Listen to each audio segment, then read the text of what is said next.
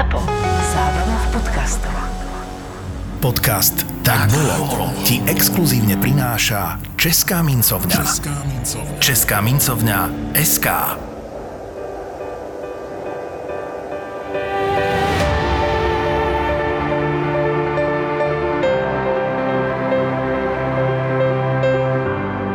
Ral Amundsen a Robert Falcon Scott, to sú dve mená, ktoré budeme v dnešnej epizóde počuť veľmi často. No a práve títo dvaja polárnici, expediční dobrodruhovia, sú považovaní za dva také životné protiklady toho, akú životnú cestu si vybrať.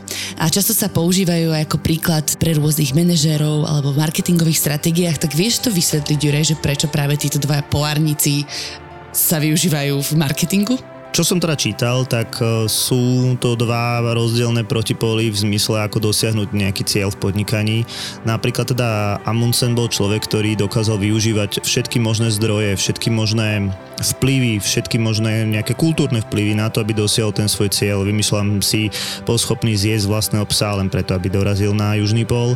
Zatiaľ čo Scott bol človek, ktorý odmietal vlastne sa nejak učiť iné veci a mal nejaký vlastný pohľad, mal e, vlastný postup, taký britský postup a napokon teda aj tento postup bol úspešný až na to, že teda na ceste späť zomrie. Ale manažeri to naozaj využívajú. Pre mňa ten Amundsen je až tak demonizovaný, z môjho pohľadu teda, ale e, napokon teda dá sa to aplikovať, že sú to také dve odlišné životné cesty. No.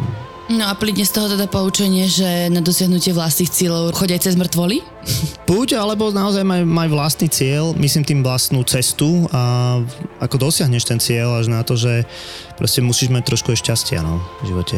No ale necháme marketingové a manažerské stratégie na iné podcasty, ktoré si môžete vypočuť určite v produkcii ZAPO.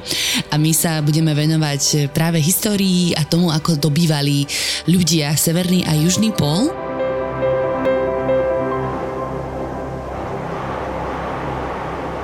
Začneme teda prvými expedíciami. Sme na prelome 19. a 20. storočia. Je to podľa mňa strašne fascinujúce obdobie, lebo na Zemi už len existuje pár takých neobjavených bodov. Ktoré to sú? No, e, oba póly, severný a južný pol, to naozaj e, na, na prelome 19. a 20. storočia veľmi rezonovalo, no a potom samozrejme Mount Everest a nebudem už rozprávať o nejaké marianskej priekope a vôbec e, dna oceánu, tak tie nie sú podľa mňa prebadané do dnes, ale v princípe tieto dve oblasti, polárne oblasti, tie veľmi fascinovali ľudí, lebo boli relatívne dostupné už vzhľadom na tú technológiu, ktorá prichádza na konci 19. storočia priorite nie sa vždy plavili k ním. Nie, že boli to také veľké plavby, to znamená, že väčšinou tí ľudia, ktorí k ním chodili, boli námorníci.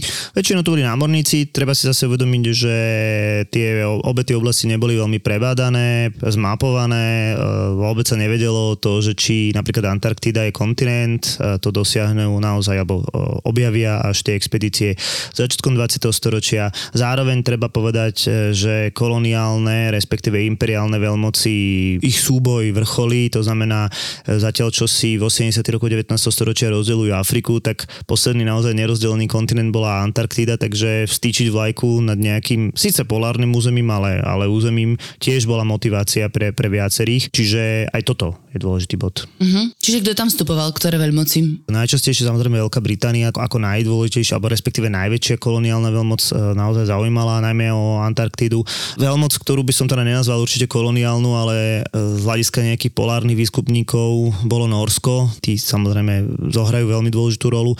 Potom Spojené štáty americké, tie takisto mali, mali ambíciu niečo vybrať. Čiže možno to neboli úplne len tie koloniálne veľmoci, ale tak dajme tomu, že tieto tri krajiny vyprodukovali takých tých najväčších polárnikov. A samozrejme našli sa aj, uh, predpokladám, nejakí nemeckí, talianskí polárnici, švedskí, hej. Hej, hej, jasné. Ako tam ide hlavne o to, že napríklad v Antarktíde, keď e, došli títo polárnici, tak začali objavovať, respektíve pomenovávať jednotlivé časti Antarktídy. Napríklad je tam nejaká krajina kráľa Eduarda alebo krajina kráľa Hákona, takže aj o toto ide nejakým spôsobom si úctiť toho panovníka zároveň tam ako keby pomyselne zapichnutú vlajočku. No. Uh-huh. Jedno také celkom zaujímavé miesto, teda, ktoré nebolo dobre prebádané, bol taký severný prieplav okolo Severnej Ameriky, čiže oboplávať Kanadu a dostať sa z Atlantického oceánu do Tichého oceánu. No a tam, myslím, že v polovici 19. storočia vyplávalo niekoľko expedícií. Áno, jedna z nich e, bola tzv. Franklinová expedícia, okolo ktorej je pomerne dosť veľa e, tajomstiev.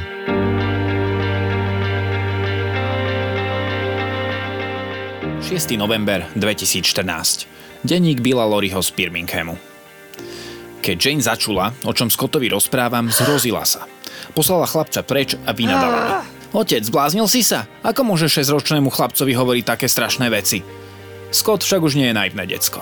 Všetkému rozumie a moje rozprávanie o Franklinovej expedícii ho úplne pohltilo. Oči mal roztvorené do široka a počúval s napätím. Chlapec, ktorý sa väčšinou nevie odlepiť od videohry. Vlastná dcéra a vôbec ma nedocenila. No nič, veď mu to dorozprávam inokedy. Zatiaľ si aspoň zapíšem novinku v príbehu, ktorý ma fascinuje celý život. Kanadskí vedci tento rok v Severnom ľadovom oceáne objavili vrak lode jeho veličenstva Erebus, a to len 11 metrov pod hladinou. Loď zhotovili v roku 1826. Mňa však oveľa viac zaujíma obdobie, ktoré sa s loďou spája od roku 1845. Vtedy sa totiž spolu s loďou jeho veličenstva Terror vydala pod velením skúseného kapitána Johna Franklina na expedíciu s cieľom nájsť severozápadný prieliv teda možnosť, ako oboplávať Ameriku od severu a preplávať medzi kanadskými arktickými ostrovmi z Atlantiku do Pacifiku.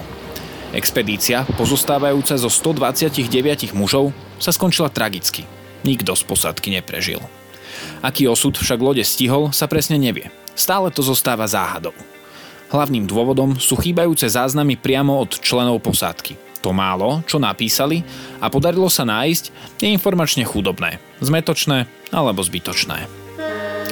Expedícia vyplávala z Greenhitu 19. mája 1845. Na palube bolo 24 dôstojníkov a 110 námorníkov. Cez Atlantik lode sprevádzali dve podporné plavidlá. Prvá dlhšia zastávka bola v Grónsku, kde v zátoke Disko porazili 10 volov na čerstvé meso a muži poslali posledné listy domov. Manželkám sa v nich často stiažovali na kapitánov zákaz hrešenia a opíjania sa. Potom sa plavili ďalej. Erebus a Terror zahliadli Európania naposledy v júni 1845, kedy sa lode stretli s inou expedíciou v Baffinovom zálive pri čakaní na vhodné podmienky pre plavbu ďalej, smerom na Lancasterský prieliv. Medzi posádkou vládol vrelý optimizmus. Franklin vraj kapitánovi lode z inej expedície povedal, že majú zásoby aj na 5 rokov. No a odvtedy môžeme len hádať. Chýbajú totiž jasné dôkazy o väčšine z toho, čo sa s mužmi stalo. Hrôzo strašne napínavé. Nuž, Franklinovi muži dve zimy prečkali na Beachyho ostrove. Zomrela tu veľká časť posádky, vrátane samotného Johna Franklina. Zvyšok posádky sa vydal pešo k rieke The Back River na kanadskom území. Všetci zomreli niekde po ceste, stovky kilometrov od západnej civilizácie. Nevie sa, prečo nikto z posádky nezanechal nejaký písomný záznam o vylodení, a to navzdory vyslovenému príkazu britskej admirality. Na mieste sa inak našlo množstvo stôp, ako základy stavieb či súdy slúžiace na umývanie. Je to záhada. Keď sa Franklinovi muži nevracali a nepodarilo sa s nimi nadviazať spojenie, Británia vyslala pátraciu misiu a dokonca vypísala odmenu 20 tisíc libier za informácie o expedícii. V jednom momente po Franklinovi pátralo až 14 výprav. Boli však málo úspešní. K najcenejším informáciám sa dostal istý John Ray, nebojácný škótsky lekár a dobrodruh. Stretol sa s eskimákmi, ktorí mu okrem informácií dali aj rôzne predmety, ktoré patrili Franklinovým mužom. Ukázalo sa, že ich koniec bol naozaj strašný. Keď sa skupina, ktorá prežila obe zimy, vydala na juh, čoskoro sa ukázalo, že takáto záchranná operácia je nad ich fyzické možnosti. Veď za sebou ťahali ťažké naložené člny. Prvých padlých ešte pochovávali, ďalších už len nechali ležať v snehu. Šli dlho. Najskôr ešte verili, že sa z toho ľadového pekla dostanú. Potom im dochádzali zásoby a bolo ich čoraz menej. Museli pristúpiť k tomu, na čo pôvodne nikto nechcel ani pomyslieť. Kanibalizmus. Niektorých mŕtvych potom ťahali za sebou narezaných. Zrejme ako zdroj potravy. Keď si uvedomili, že sa takto nedokážu zachrániť, časť nich sa vrátila na loď. Kto vie, na čo mysleli posledné zvyšky zoslabnutých mužov, ktorí už v zábere svojho života asi neboli celkom pri zmysloch. Možno na to, že hoci sa znížili k tomu najstrašnejšiemu. Čo kanibalizmus podľa mňa je, život im to nezachránilo všetci postupne pomreli. Kto ďalší sa pokusil prejsť tento severný prieplav? No, dôležitým človekom aj v našom rozprávení bude, bude norský polárnik Fridjof Nansen. On naozaj e, zasvetil celý život e, objavovaniu, viedol e, takto expedíciu cez e, Grónsko a prakticky ho prešiel z východu na západ v roku 1888, ale teda bol dôležitou motiváciou pre už na scénu vstupujúceho Roalda Amundsena, takisto norského polárnika, ktorý bude viesť tiež po celý život rôzne expedície a musím povedať, že bude naozaj úspešný. Dobre, tak povedzme si trochu viacej k Amundsenovmu životu. On pôvodne nemal byť akože polárnikom. Jeho matka veľmi chcela zabraniť tomu, aby sa vybral do sveta a žil dobrodružný život. Hej, hej. Jeho rodina bola pomerne bohatá, e, po jeho narodení sa presťahuje do Osla, ale naozaj v krvi majú more, v krvi majú to, že viacerí boli kapitáni a jeho matka sa naozaj snažila tomu predísť. On študoval medicínu, a, ale po smrti matky už ako keby neunikol svojmu osudu a v 21 rokoch e, vstupuje do armády, samozrejme najmä do námorníctva. E, od začiatku ho fascinujú rôzne expedície, výpravy a už v roku 1897 99, zhruba ako 20-ročný, vyše 20-ročný sa zúčastní na prvej výprave do Antarktídy, ktorú budú viesť Belgičania, respektíve bude to taká belgická expedícia. Tu aj od pocíti prvýkrát vážne problémy, tá loď zamrzne v nejakom príkrove ľadovom a zostane zakliesnená 13 dlhých mesiacov v lade bez dobrého vybavenia, bez nejakej povedzme adekvátnej potravy. Prvýkrát ako keby pričuchne ku takým tým polárnickým, či nazvime to eskimáckým zvykom, čo je najlepšie v tej, v tej zime, kožušiny a na pohyb psie záprahy, aj keď... Ale to nie, že by akože tam odkúkal od niekoho na Antarktíde, to skôr e, poznali tí ostatní polárnici tak, niekde zo Severnej Ameriky, hej? Tak, tak áno, zo, najmä teraz e, tí polárnej oblasti. On si uvedomil, že napríklad nejaké látkové oblečenie nie je proste vhodné e, do, to, do tejto oblasti a bude to dôležité naozaj v jeho živote neskôr. Myslím, že aj sa naučil, alebo teda vyskúšali si tam ako bojovať proti skorbutu, lebo tak skorbut je nedostatok vitamínu C a oni teda sa naučili od Inuitov, že keď budú jesť meso tuleňov, tak to obsahuje dostatočne vitamín C. Áno. Proste, že vedia sa tak zachrániť. No. A rovnako tak tu ako podľa mňa v sebe objavil aj takú vnútornú psychickú silu, pretože počas tých 13 mesiacov držal celú tú posadku akože nad vodou psychicky, takže toto bolo dôležité. No a samozrejme mm-hmm. ho to bude inšpirovať aj do ďalších rokov. A on chcel v tejto expedícii dosiahnuť južný pol, že už toto bol cieľom tej expedície? Tak každý z nich chcel, ale oni si vlastne neuvedomovali, e, tá Antarktida bola nezmapovaná, nevedeli, že čo ich e, čaká. Ešte sa k tomu dostanem, ale teda iste, že chceli dosiahnuť južný, južný pol. Tým, že to Norsko leží na tej severnej pologuli, tak uh, bol tu stále ten cieľ prekonať ten severný prielom, takže medzi rokmi 1903 a 1906 v skutočnosti bude prvým človekom, ktorý overiteľne preplával týmto severozápadným priechodom uh, z Grónska na Aliašku. To bude trvať veľmi dlho, lebo tie lode boli pomerne dobre vybavené na to driftovanie, čiže zakliesnenie medzi uh, ľadovými kríhami a ako keby sa pohybovali spolu s tými kryhami. Tá expedícia teda bude trvať 3 roky, on strávi naozaj 2 roky medzi Inuitmi, od ktorých sa veľmi veľa naučí, spriateli sa s nimi a ovplyvní ho to zase na celý život. Jasné. No, keď si to tak naznačil, že zvládol teda dobiť tento sever, nie úplne severný pol, ale aspoň preplával tým severným príplavom, tak ono asi bolo také logickejšie, že ho to ťahalo skôr k tomu severnému pólu, nie? Že to bolo bližšie, bolo to asi aj jednoduchšie na nejakú prepravu, výbavu a tak ďalej. Čiže on začal plánovať to, že dobije ako prvý severný pól. E, bolo to absolútne logické a ešte aj naozaj v tomto čase ako keby Briti si robili väčší nárok na ten juh. Je tam predsa blízko z Nového Zélandu, Austrálie, to znamená naozaj Briti si tak povedali, že južný pol, južná pologula to je ich doména, takže on aj z toho dôvodu naozaj začal plánovať tú expedíciu na sever s tým, že chcel použiť e, takú legendárnu loď Fram Fridorfa Nansena, ktorá teda bola špeciálne na to vybavená, mala spevnený rám, boli tu dostatočné zásoby potravín na to, aby tá loď e, jednoducho vydržala aj tá posádka bola proste cvičená do týchto polárnych oblastí. A ten Nansen bol súčasťou posádky tiež? Nie, e, vlastne Amundsen sa s ním dohodol, že teda mu túto loď požičia či, či prenajme.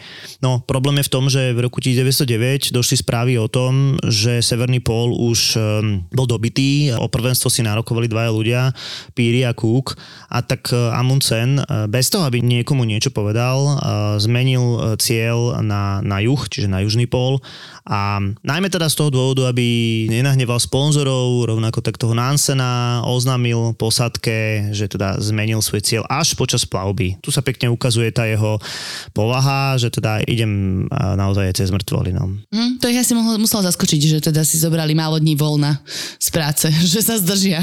Tak ono sa počítalo naozaj s dlhomesačnou expedíciou, ale tak predsa len prejsť prakticky celou, celou zemegulou na juh, tak áno, trvalo to dlhšie. S tým, že sa utaboria v zátoke Veľrýb. No a následné mesiace dá sa povedať, že bez problémov e, strávia budovaním takých predsunutých táborov. Hej, čiže treba si to predstavať tak, e, že zašli, dajme tomu, ja neviem, vymýšľam si 30 km do vnútrozemia Antarktidy, kde založili nejaký tábor, nejakú, nejaký zrúb postavili, nechali tam nejaké potraviny, vrátili sa naspäť. Ďalší mesiac proste išli zase od 60 km a tam postavili ďalší zrúb, čiže vytvárali si takú sieť predsunutých táborov, kde vždy nechali nejaké potraviny. No a postupom času sa teda dostali až niekde na prelom decembra a januára, kedy sa oficiálne Amundsenovi podarilo dosiahnuť južný pól. Bolo to teda za cenu nejakých obetí? Nie, čo sa týka Amundsenovej výpravy, naozaj išla celkom, dá sa povedať, že bez problémov. No, bol tam menší problém, oni sa o to pokusili už na jeseň vyraziť voči južnému polu, ale počasie ich vlastne prinútilo vrátiť, ale teda bez nejakých e, obetí. A naozaj um, zhruba toho 19. novembra vyrazil a dosiahol južný pol s tým, že cesta tam a späť mu trvala 99 e, dní. Išiel so skupinou skúsených lyžiarov, no a najmä teda so psimi záprahmi, čo sa ukázalo ako naozaj kľúčové s tými kožušinami polárnickými, takisto dôležité. Jednu vec, čo si treba uvedomiť, že Antarktída je najvyššie položený kontinent, myslím ako najvyššiu priemernú výšku. Je tam nie je len o to, že ty ideš v hroznej zime a vetre a podobne, ale proste ty ideš vo vysokej nadmorskej výške non-stop. Je, čiže mm-hmm. je to mhm. akože ne, neuveriteľne vyčerpávajúce.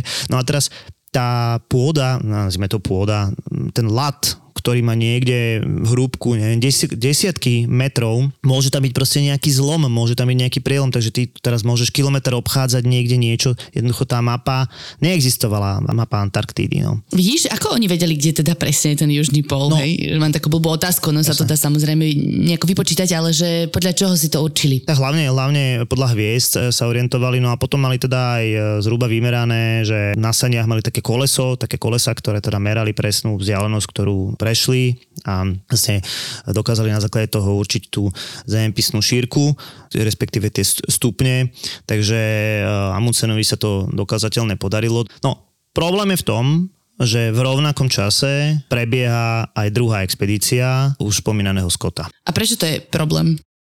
Ja som spomínal, alebo jak som povedal, južný pol bol domenou Veľkej Británie, respektíve Veľká Británia sa tak tvárila, že to je ich výsostné územie. No a Robert Falcon Scott, takisto ostrelaný polárnik, uh, sa rozhodol, že ako prvý vstýči britskú vlajku uh, nad južným pólom a takisto uh, zorganizoval uh, výpravu. Problém teda opakujem v rovnakom čase ako Amundsen. Takisto sa e, pripravoval e, na to spolu so svojou skupinou polárnikov.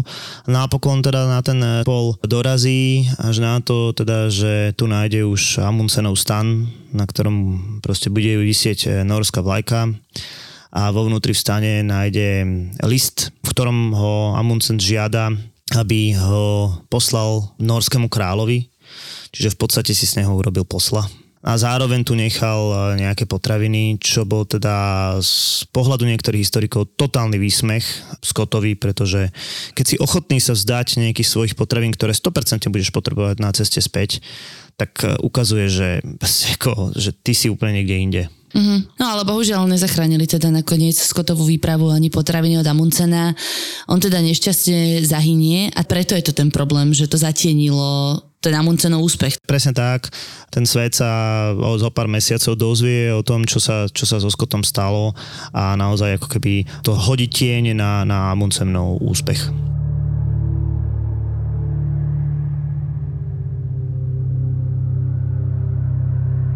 17. október 1986, denník Olivera Beneta, britského historika. Milý major Scott, pretože budete najskôr prvým, kto po nás dorazí na toto miesto, ak by vám čokoľvek z výstroja ponechané v stane mohlo byť na úžitok, neváhajte a poslúžte si. S prianím všetkého najlepšieho a šťastného návratu. Úprimne váš Roald Amundsen. Čítal som tie slová asi tisíckrát. Asi tisíckrát sa mi pri nich spotili dlane a zovrelo mi hrdlo. Robert Falcor Scott prešiel asi 1300 kilometrov. Trvalo mu to 2,5 mesiaca, aby prišiel druhý. Amundsen ho predbehol a zanechal mu tam uprostred bielej ničoty tieto slová.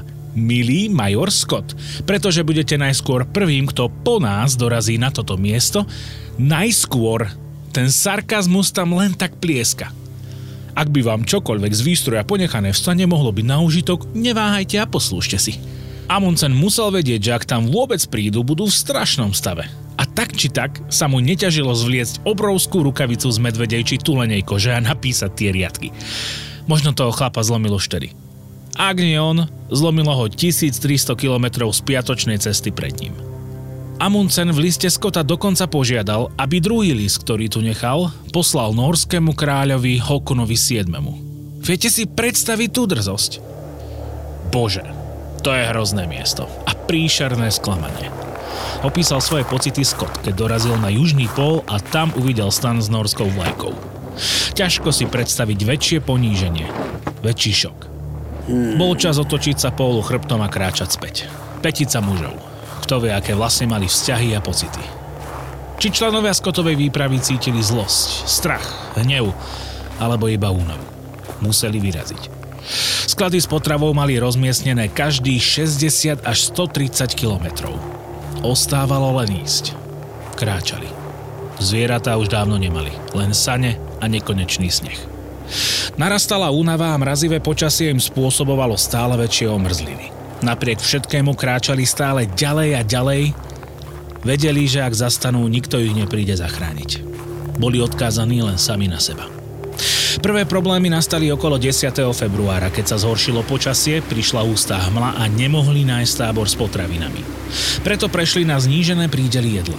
Návrat im neuľahčovali ani ľadové trhliny, cez ktoré museli nájsť cestu, čo ich zdržovalo.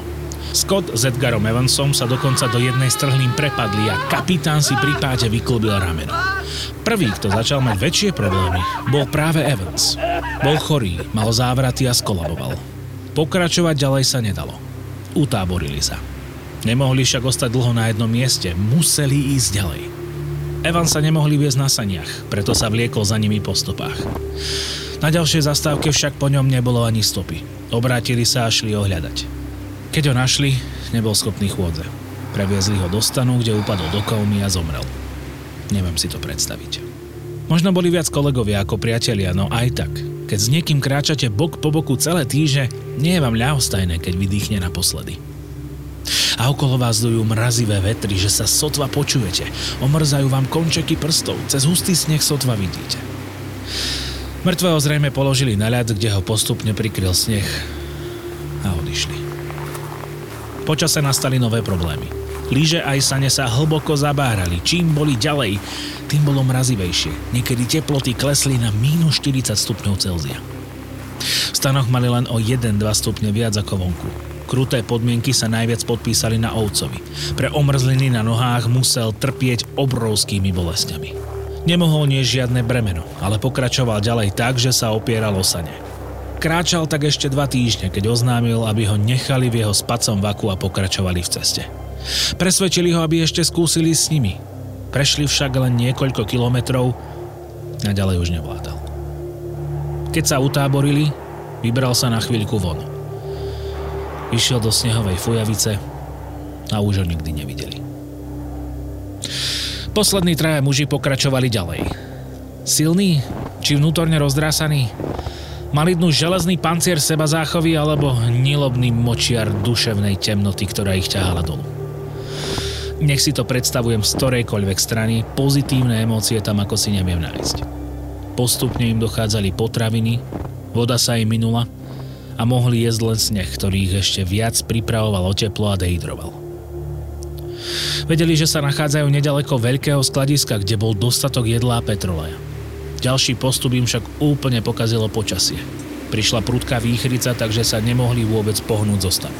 Ležali vo svojich spacích vakoch v stane a snažili sa zahrieť. Okolo hučal výchor. Ich šance na prežitie rýchlo klesali. Stihli ešte napísať svojim rodinám listy na rozlúčku. Zrejme už vedeli, že sa z tejto expedície nevrátia. Scottov posledný zápis v denníku bol datovaný na 29. marca. Myslím, že si stále zachoval zdravý rozum. Jeho písmo bolo pevné. Ležal medzi druhmi, ktorí vtedy už zrejme boli mŕtvi. Vďaka denníku vieme, na čo myslel. Mohol by som vám o tejto expedícii narozprávať celé romány. O čo bola lepšia ako leňošivé a pohodlné snenie v domáckom zápecí. A koľko toho by mohol počuť môj chlapec. Ale akú cenu sme zaplatili. Stan s telami sa podarilo nájsť až o 8 mesiacov. V Skotovej topánke sa našiel list pre kráľa Hókona.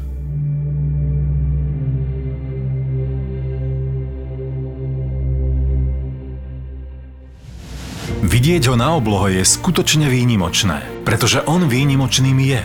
Od strážovských vrchov až po poloniny ticho krúži nad svojou korisťou. Minulý rok hniezdilo na Slovensku viac ako 100 párov a ich svadobný tok, kedy sa zakliesnia pazúrmi a vo vzduchu robia kolotoč, je fascinujúcim divadlom. S rozpetím krídel viac ako 2 metre je skutočným symbolom Slovenska, ktorý lieta vysoko nad tatranskými štítmi. Orol skalný. Sila, sloboda a vznešenosť.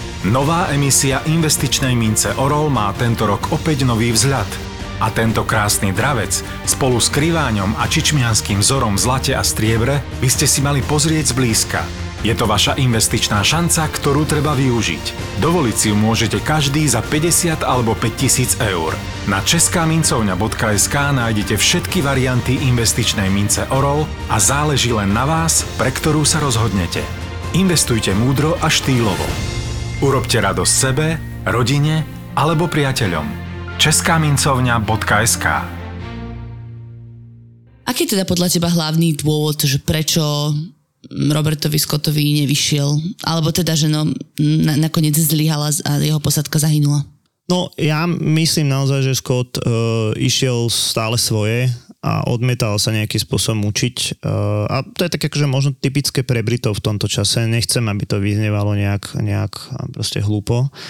Ale Scottová expedícia mala veľké množstvo finančných prostriedkov, naozaj mala super loď, mala najmodernejšie vybavenie, až na to teda, že najmodernejšie európske vybavenie. Mala filmára so sebou, máme teda tým pádom aj nejaké filmové zábery No ale teda hlavný problém, čom bol, čo, v čom vidím ja problém, a teda viacerý, e, je, že Scott sa rozhodol použiť namiesto psích záprahov e, poniky, ktoré síce akože v polárnych oblastiach žijú, ale nie sú tak odolné a nie sú tak schopné uh, prejsť dlhú trasu a teda niesť nejakú tú batožinu, takže to sa napokon aj stane osudným, že tie poniky vlastne pokapú a, a tí ľudia, tí polárnici sú nútení niesť tú batožinu sami, ťahať ju No a, a do toho samozrejme e, je ďalšia vec a to sú naozaj veľmi zlé poveternostné podmienky, ktoré tomu Scottovi napokon zabránia dosiahnuť ten e, predsunutý tábor, ktorý by mu určite zachránil život. Tak ale to je naozaj, že smola. On by vlastne, keby naozaj, že nebolo zlé počasie, tak to možno prežije a dorazí naspäť, akurát by už bol stále druhý. Áno, to je jedna vec a druhá vec, akože po ceste už, už, už zomierali ľudia, tak ako to bolo v príbehu, takže už by to... Bolo... Akože zdecimovaný, áno, no, áno, chápem. Áno. Rozumiem. Vráťme sa teda späť do Európy. My sme tam tak obišli jednu informáciu, ktorú si spomenul a to, že teda keď Amundsen plánoval svoju cestu na Severný pol, tak dostal informáciu, že už dvaja polárníci tam dorazili.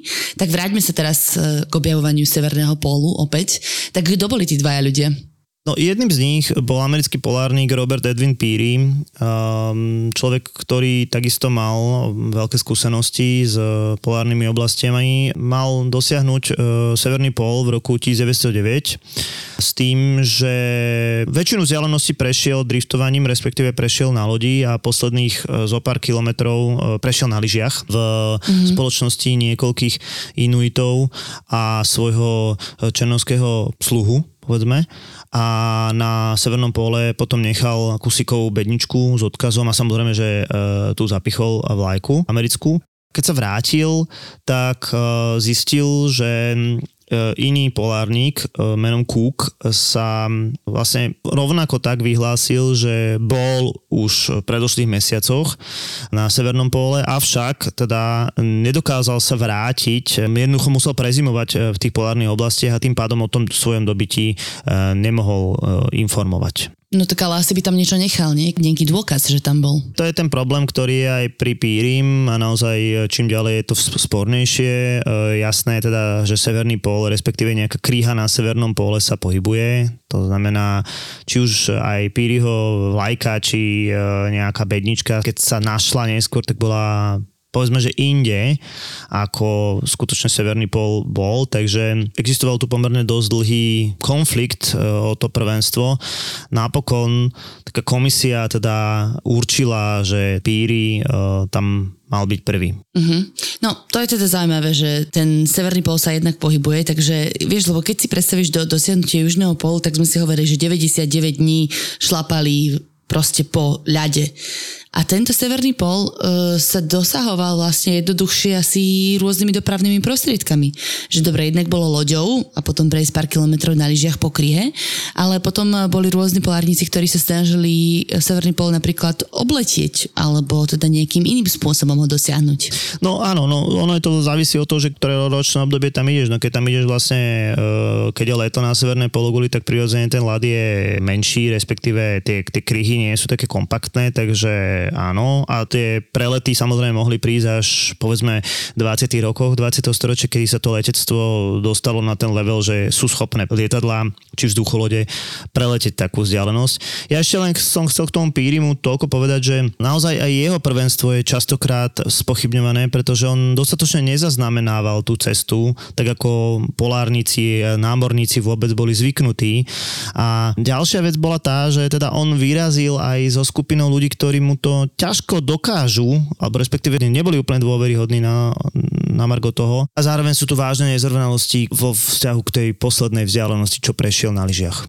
Okay. No, nemohol prejsť e, za takú krátku dobu takú vzdialenosť e, na tých hladových kríhách a podobne, čiže dodnes je s tým dosiahnutím severného pólu väčší problém. E, podstatne väčší ako s južným. No. Áno, a tam sa dokonca potom akože v novodobom výskume 20. až 21. storočia teda objavili nejaké informácie, že to asi ani nedosiahol. Hej, mohol byť niekde inde, mohol byť dajme tomu na 88 stupni, alebo jednoducho ne, nemusel doraziť na ten severný pól.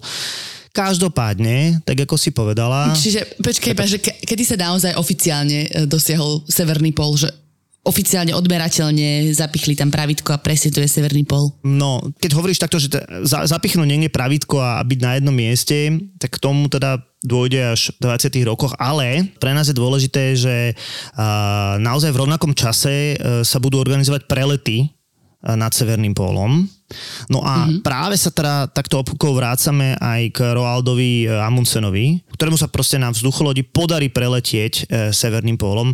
Kvôli počasiu sa mu nepodarí pristať, ale teda dá sa povedať e, v roku 1927 prvýkrát dokázateľne aj na severnom pole, aj keď teda iba vo vzduchu a tým pádom je 100% prvý človek, ktorý dosiahol e, južný aj severný pol e, naraz, ako jeden človek. No. Mm-hmm. Mne to príde také nefér trochu, no keď to preletíš, však vieš, nevravím, že to dokáže každý, ale že sa iba pozráš na ten severný pol, tak to nie je také, že tam naozaj bol. No, tak treba povedať, že Amundsen sa pokúšal o niečo podobné letecký prieskum už e, v roku 1925 s tým, že mal teda haváriu e, hydroplánu, no a, a na, e, spolu s posádkou, spolu s ďalšími mužmi stravil 3 týždne v tejto oblasti s tým, že napokon vybudovali nejakú uh, dráhu na, na odlet, teda podarilo sa mu preletieť.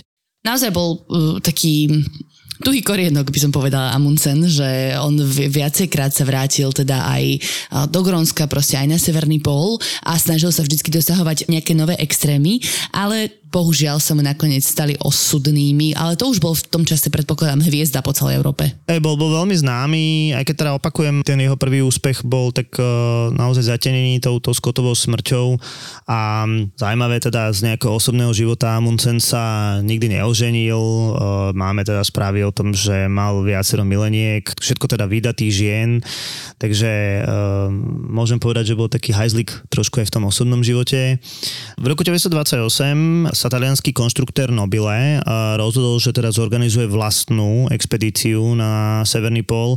Bol to totižto konštruktér e, tej norskej vzducholode, e, ktorá pár rokov predtým dosiahla Severný pól. No a samozrejme e, získal veľmi rýchlo podporu fašistického diktátora No hlavne ono to bolo tak, že on skonštruoval loď pre Nórov, ktorá dosiahla Severný pol a Mussolini mu sa to tak páčilo, že povedal, že aj my chceme takéto niečo, nie? Tak, dá sa to aj tak povedať. E, Vzducholod nazvali Itália a za naozaj veľké pompy e, táto vzducholod vlastne odštartuje z Talianska, preletí e, cez polku Európy a napokon Severný pol nedosiahne, pretože vďaka naozaj veľkej záťaže ľadu a námraze na tej, na, na tej vzducholodi stroskotá.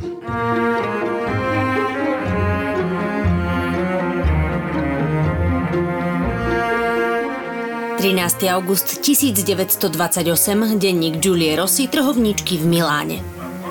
Toho malého vypelichaného foxteriéra sme poznali všetci. Pobehoval po trhovisku a každý z nás mu zavše niečo hodil. Potom sa jedného dňa stratil a dlhšie sa neukázal. Až raz prišiel pekný, čistý, na vôcke, na ktorej druhom konci bol generál Umberto Nobile, náš slávny sused, konštruktér vzducholodí. Prekvapilo ma, že sa ujal túlavého psa, keď toľko pracoval a každú chvíľu sa chystal na nejakú expedíciu, ale on s úsmevom hovoril, že mu Titina prekážať nebude. No, takže už má aj meno. Pán Nobile sa predčasom vrátil z výpravy, na ktorej spolu s Roaldom Amundsenom a americkým podnikateľom Lincolnom Ellsworthom preletel na vzducholodi Severný pól. Za svoj úspech získal uznanie samotného Benita Mussoliniho, ktorý mu udelil čestné členstvo vo fašistickej strane. A tiež podporil jeho ďalšie plány, konštrukciu novej vzducholode s príznačným názvom Itália. V novinách sa písalo, že išlo o 106 metrov dlhú, polovystúženú vzducholoď poháňanú troma spalovacími motormi. Dokázala vyvinúť maximálnu rýchlosť 113 km za hodinu a uviezla 9500 kg. Nová expedícia smerovala do Arktídy, kde plánovali preskúmať zatiaľ neprebádané oblasti. Celkovo 16 člennú ľudskú posádku doplňala aj naša foxterierka Titina.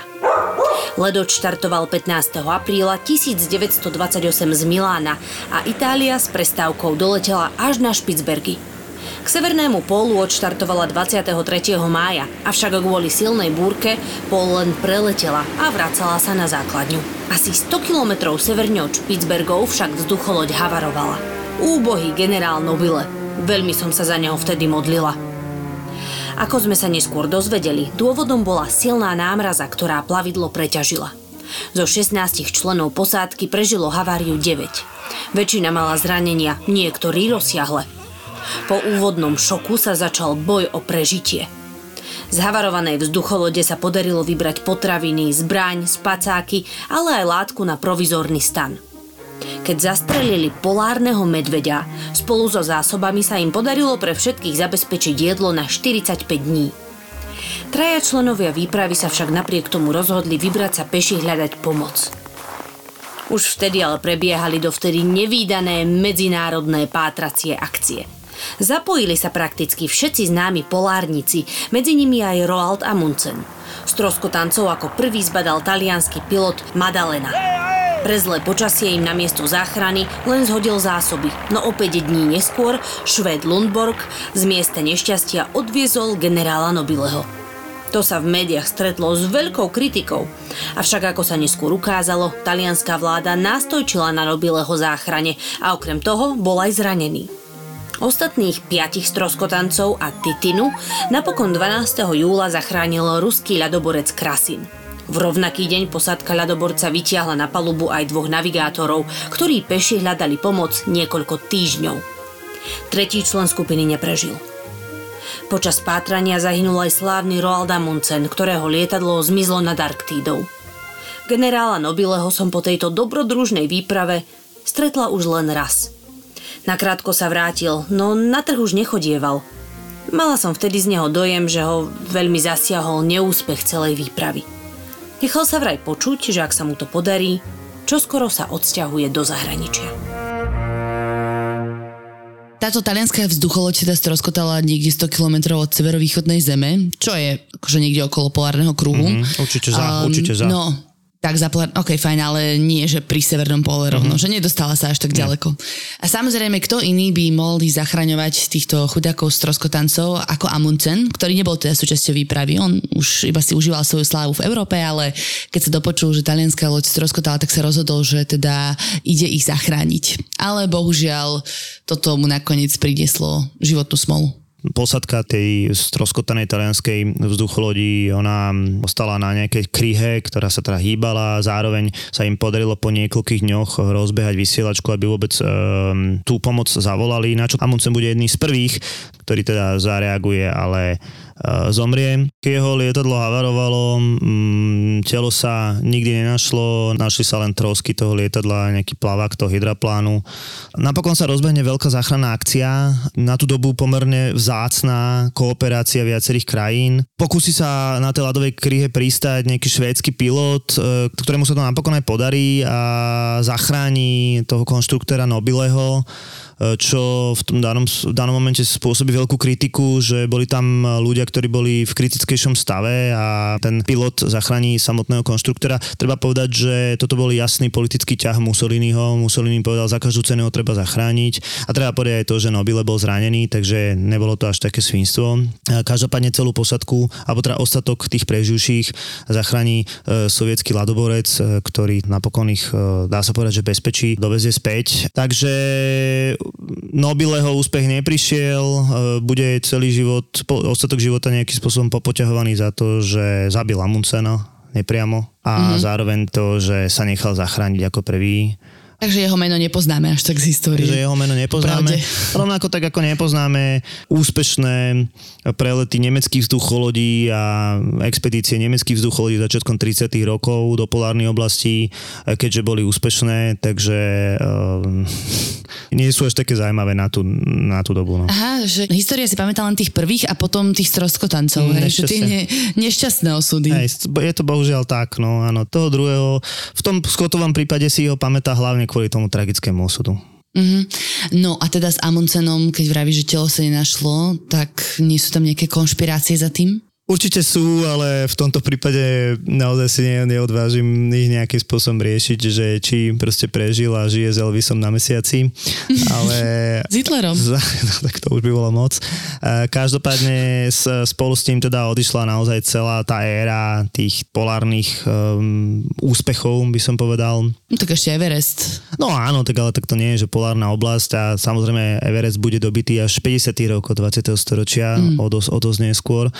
Tá téma tých polárnych e, vôbec expedícií a vôbec nejakých námorných expedícií bola dlho populárna. V 20. 30. rokoch vedci určite videla nejaký taký film, e, že sa vzducholoďou či lietadlom išlo do nejakého amazonského pralesu nepre, neprebádaného a podobne a naozaj e, o tomto sa môžeme niekedy a budeme sa o tomto rozprávať, ako, ako ľudia ešte chcú objaviť nejaké také posledné biele miesta na Zemi dovtedy, pokým nie, niekto nevystrelí raketu a, a vlastne sa objaví nejaká fotografia Zeme, kedy už nebude v skutočnosti žiadne biele, biele miesto na Zemi. Tak doteraz stále sú ľudia, ktorí sa vyberajú na rôzne takéto expedície.